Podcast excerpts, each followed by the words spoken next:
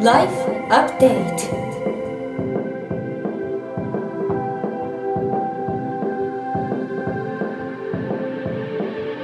Life Update. Life Update.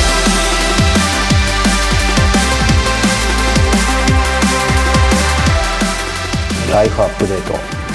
フアップデート、えー今日第1回やってきました。昨年6月26日に終了した「キクマガ」をアップデートして帰ってきた番組でもあります、えーそして今回から、えー僕の相手を務めてくれる方がいます、えーレイチェル・チャンさんです。レイチェルよろしくお願いします。よろしくお願いします。さあキクマガ時代、えーあんまり一人でベラベラ喋らなかったのでいきなりオープニング喋ることになって実はものすごい緊張してるんですけど、はい。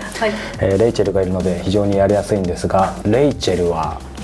早速自己紹介してもらいましょうかはい、皆さんこんにちは。はじめまして、レイチェルちゃんと言います。今 J-WAVE FM ラジオステーション J-WAVE でえー日曜日の朝6時から9時までの3時間生放送を担当していたり、あるいはテレビのコメンテーターだったり、まあラジオとテレビでお仕事をしています。えー早川さんと組むのは初めて。そうですねね、いろんなご縁があって、そうなんですよ今日はご一緒できるのですごく楽しみにしてました。はいよろしくお願いしますお願いします。さあ今レイチェル紹介していただきましたがもう本当にねラジオでも、まあ、インタビューもそしてバイリンガルトライリンガル？バイリンガルですね。なのでこうねあの皆さん聞いてる方もと思いますがもう僕が食われないように、はい、気をつけようと思いますんでよろしくお願いします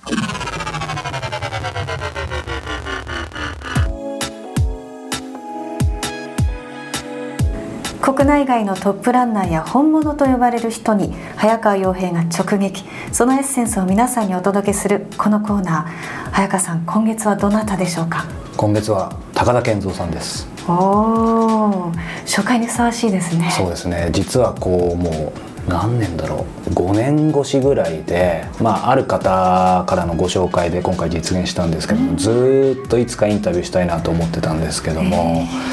まあ、いろいろタイミングがあって。でレイチェルご存知かな？健三さん、えーこのインタビューの中でも言ってると思うんだけど昨年？自伝の本を出されて、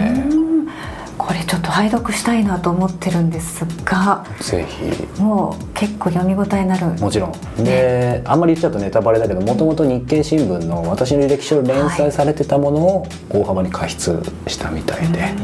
なのでまあその内容はしっかりそしてそのそこでも触れられていないものについてもねちょっといろいろ突っ込んで聞いているので、えーこのね健三の創設者そしてファッションデザイナーの健三さんのお話ぜひ皆さんに聞いていただければと思います。それにしてもパリまで飛んでったんですか、はい、あなたに会うためなら世界のどこでも行きますと言っていきました。うわー素晴らしい。ちょっと聞き応えがありますので皆さんもお楽しみに。それでは早速お聞きください。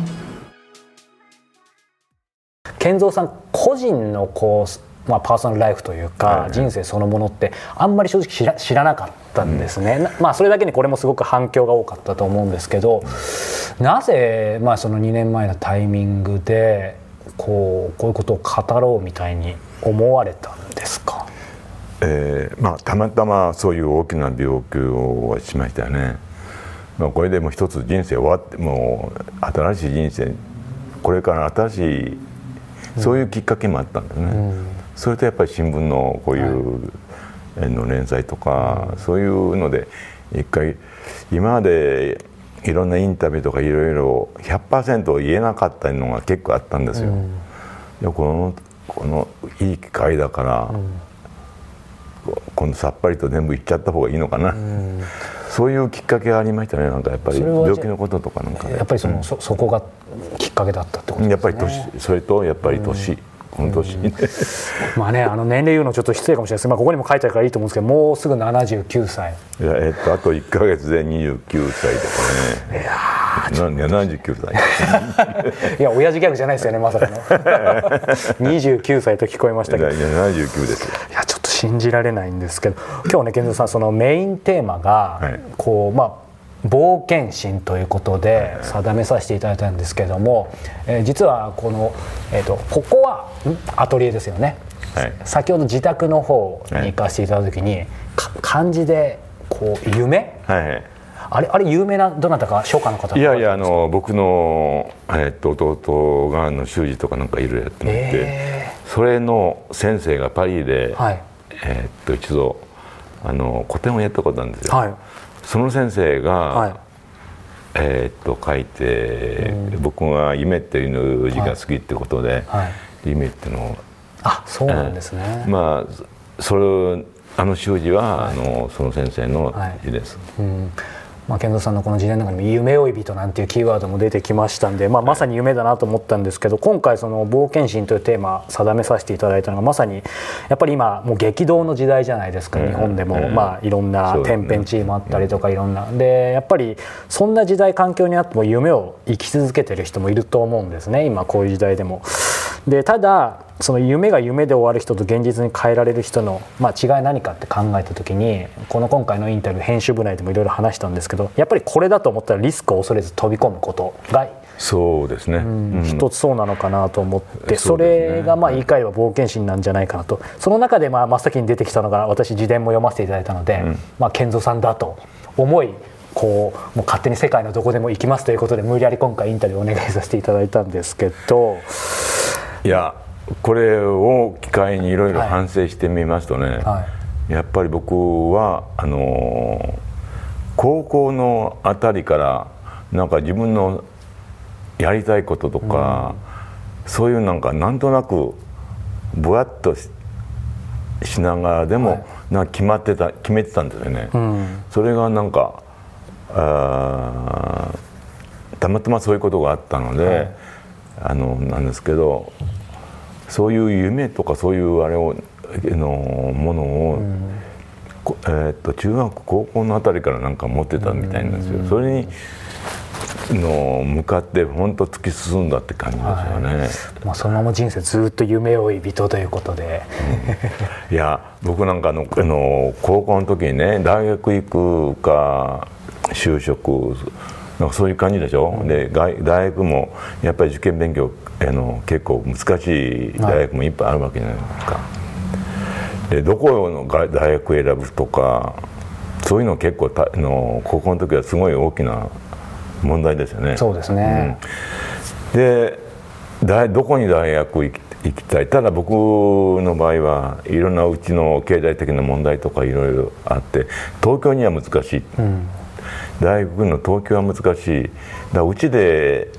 うちから通えるところにしないと言われてたんだよね。そしたら神戸大のこの姫路から行けるとこって神戸とかぐらいしかないよね、本当はね芸大とかあの美大とかそういうところに行きたかったんだけど、京都まで行かないとないじゃないですか、君だとね、はい。それでそれでたまたま、はい。まあ僕の姉さんがね、はい。あの洋裁学校行っててあのひまわりとかねえー、とそれ言っての雑誌があるんですけどそれをよく僕が買いに行ったんですよ、それ見見ながらね中井中原淳一さんの、はい。の絵がすごい好きでそういうのに影響されたと思うんですよね、はい。でこう中学の終わり頃から中井先生の絵を真似たりねなんかノートにいっぱい描き始めましたよ、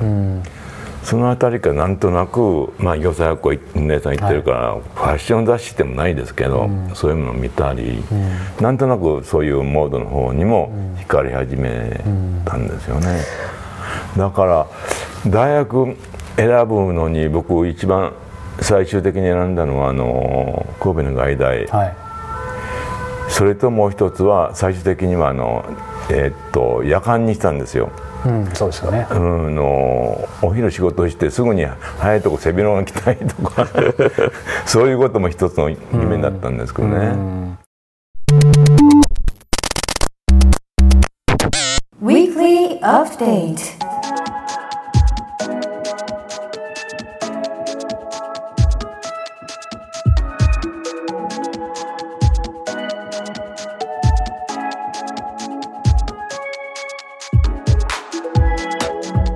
アップデートこのコーナーではプロインタビュアーの早川さんが実際に体験した人生をアップデートしてくれるものやことをお届けします。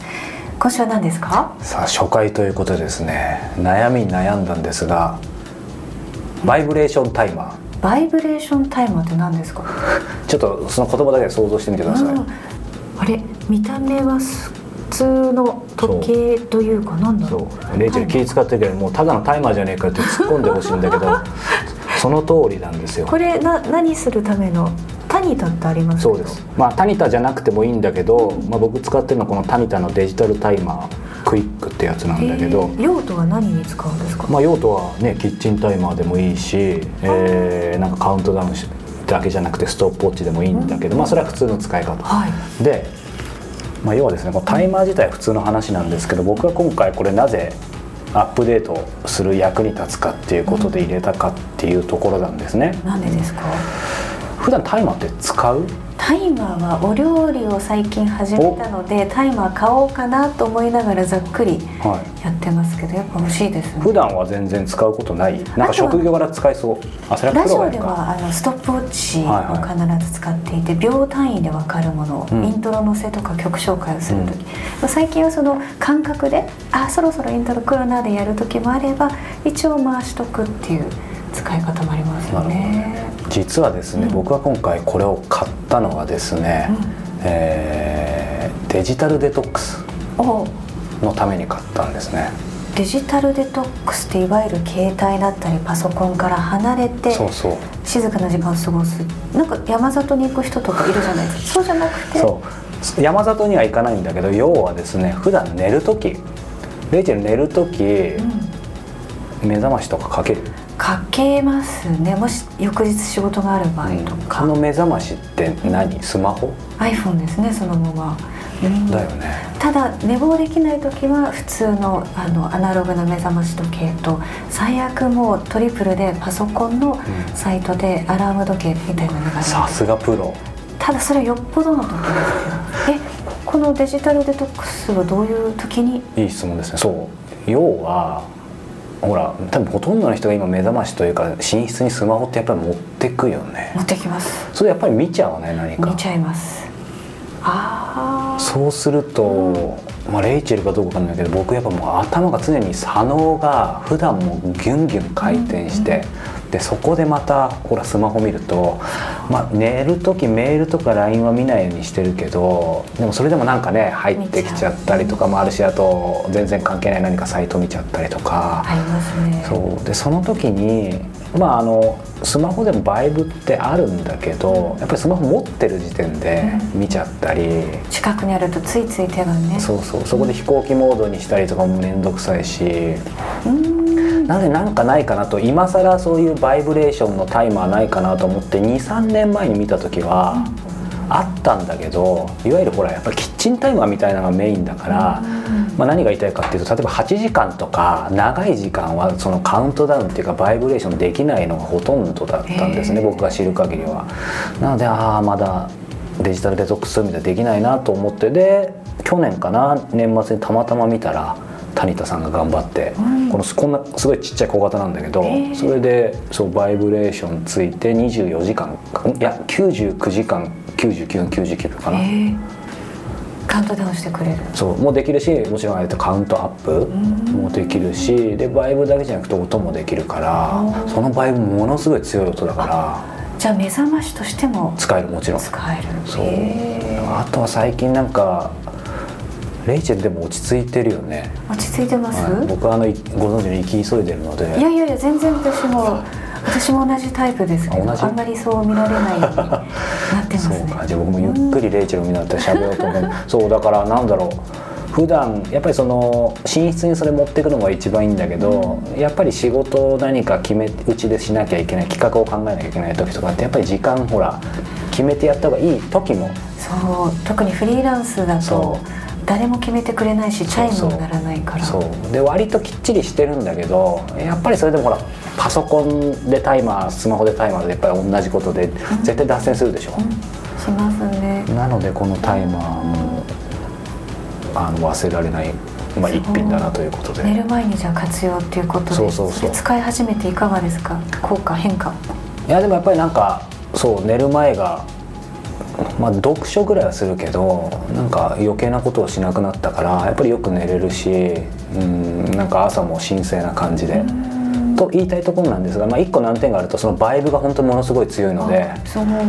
まあ、そこでちょっと驚いて起きることがありますけど。優しくは起こしてくれないんですね。そうなんです、まあそこだけは唯一のネックなんですが ただまあねそのデジタルデトックスっていう意味では、まあよっぽど意志が強い人はねスマホ持ってってもいいと思いますけど、私もついつい手出しちゃうからすごくいいですね。そうなんです、まあ、電磁波も含めて、うん、あ本当ですね、は1メートルを離せって言いますからね。そうそう。ということで、えー今回のウィークリーアップデートはデジタルタイマーでした。来週もお楽しみに。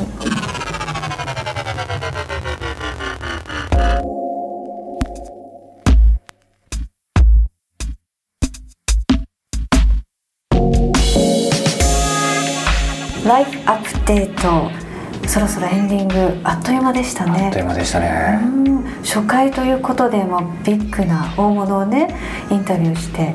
健三さん、はい。高田健三さんねパリまでわざわざ行ってどうでしたか？緊張しました？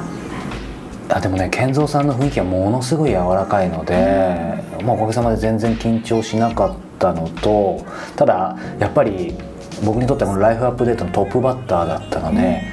もう何とかしてでも当然もう実現するって決まってパリ飛んでるんですけどやっぱり心配性なのでもう本当にその場に健三さん現れるまではみたいな感じで。そっか、うん。ギリギリまでそうねなのでまあ本当に緊張というより安心。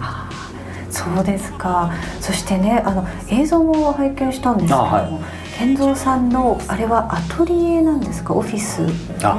えっ、とですねそうパリの一等地ですね。アトリエとご自宅両方なんですなのでそれを兼ねてる場所で、まあ、一応その建物の中にアトリエとご自宅別々になってるんです。同けどじフロアに？えっ、とフロアは別です。別で。で映ってたのが、まあ、本棚にいろんな本があったりしてそうなんです。すごくゴージャスなあれはアトリエの方だったんです。なかなか入れない場所ですよね。そうなんですよ。もうね健三さんの自画像みたいなのもあったりとか。美術品とかそういうの目目にいっちゃいません？もう健三ミュージアムですよさながら。ですよね、なかなか貴重なね映像だなと思ったんですけど、えー今回はですねこの健三さんとそして、えー今後登場するまた別のビッグなゲストの、えーちょっとだけ入ってますのでぜひチェックしてみろもらえればと思います、そして毎回見られるわけではないっていうことですが。そうですね、まあ、ゆくゆくは、えー見られるように映像の方も頑張っていきたいなと思ってます。楽しみに待ってますさてこの番組ではリスナーの皆様が時間と場所を超えて早川洋平とつながり人生をアップデートしていく会員制コミュニティライフアップデートプラスも連動して展開しています。これライフアップデートにプラスがついてますけどどんなものなんですか？そうなんです。さすがいい質問です。あのライフアップデートはこの皆さんが毎週このお聞きいただくインタビューの番組なんですけども、えーやっぱり聞くだけでもちろん人生変わる人もいると思うんですけどもやっぱり一番大事なのって時間と場所を超えてこう行動していくこと、まあ、インプットとアウトプットをしていくことだと思うんですね。で僕は、まあ、レイチェルもそうかもしれないけど役得でいろんな人会えるじゃないですか。でもそれをそのままこう僕らだけが聞いてそれを配信するだけだとやっぱり今までと変わらないのでそういう意味で今回この「ライフアップデートプラス」というものはですね、えー僕と、えーこの番組聞いてるリスナーの皆さんが、えーまあ、世界中どこにいても時間と場所を超えて直接つながっていって、えー人生をアップデートしていくようなそういう、まあ、コミュニティを今回作りました。でじゃあ具体的に何やるのかってことなんですけど、はい。えー考えているコンセプト3つあってですね、この人生を更新するコミュニティライフアップデートプラス聞くつながる体験する、この3つで、えー会員の皆さんをアップデートしていきたいと思っています、はい。で聞くというところではですね、えーこの毎回毎月1人お届けしている僕が世界中でインタビューしている今回の健三さんまあ、今後もゲスト出ていきますけども、えーその方のインタビューを、えーまあ、フルバージョンで、えーかなりディープな話も聞いてますので、えーお届けする、まあ、そういう意味でまず聞いてアップデートしてもらう、はいそして、えーつながるつながってアップデートする。これはどういうことかというとですね、えー主に Facebook を使ってこの「ライフアップデートプラス」のコミュニティページを作ります、そこで、えー僕と、えーその会員の皆さんが直接つながってそうすると時間と場所関係ないじゃないですか、そうですね。でそこでこうインタビューの裏話だったりそれこそ、まあ、今週お届けしてないウィークリーアップデートみたいな僕が世界中を旅したりインタビューする中で、良いなと思ってるものを皆さんとシェアしたりまたインタビューでこんないい話聞いたよっていうことを、まあ、そういうジャーナルみたいなものをアップしたり。で当然皆さんからのかつて菊間がでもやってました Q&A ああいいですね。僕になんか、まあ、インタビューのことでもいいですしポッドキャストのことでもいいですしき企業のことでもいいですし何でもいいんですけどもその公開の Q&A をして、まあ、皆さんが、えーそこで質問してきて僕がそれを答えるそこで、まあ、また皆さんがアップデートされるみたいな。で会員さん同士でもいろいろそうですコミュニケーションがね。実は裏ミッションというか狙いは本当はそこでやっぱり同じような世界観とか志を持った人たちが、まあ、時間と場所を超えてつながる、まあもちろんつながる。はい。そしてもう一つ体験する。やっぱり聞くつながる大事ですけど体験する。このリアルも非常に大事だと思うので、えーこの「ライフアップデートプラス」では、えーいろんな、まあ、ワークショップだったりイベントだったりを、えー皆さんがつながれるものを、えー予定しています、まあ、今いろいろ、えー計画中なんですけど例えば、はい。えー僕とそうですね今これ思いつきですけどアイスランドに、えーまあ、面白い人がいるのでインタビューしに行ってオーロラを見ながら温泉も入りながら気づきを得ようみたいなことだったり。楽しそうなツアーになりますね。そうそう。でただただの旅ツアーではこの「ライフアップデートプラス」として僕がやる意味がないのでやっぱりとにかく人生をアップデートするような何か仕掛けを作ったり僕が皆さんにインタビューしたりとかそういったものをまあ、一つ旅するんでも例えば料理教室やるんでも例えば登山するんでも例えばはランニングするんでも必ずそのアップデートするっていうコンセプトを入れて、えー体験型の、えーコンテンツも発信していきたいなと思ってます。楽しみですね。それこそインタビュー一緒にこう見学するっていうのもそれだけでもなかなかないですからね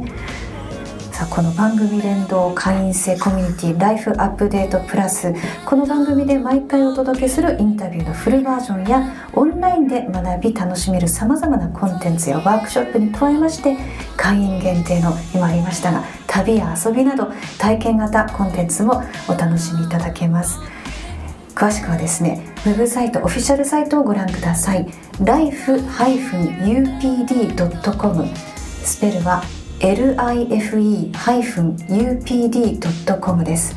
あるいは iTunes に配信されていますムービーだったり PDF をご覧ください。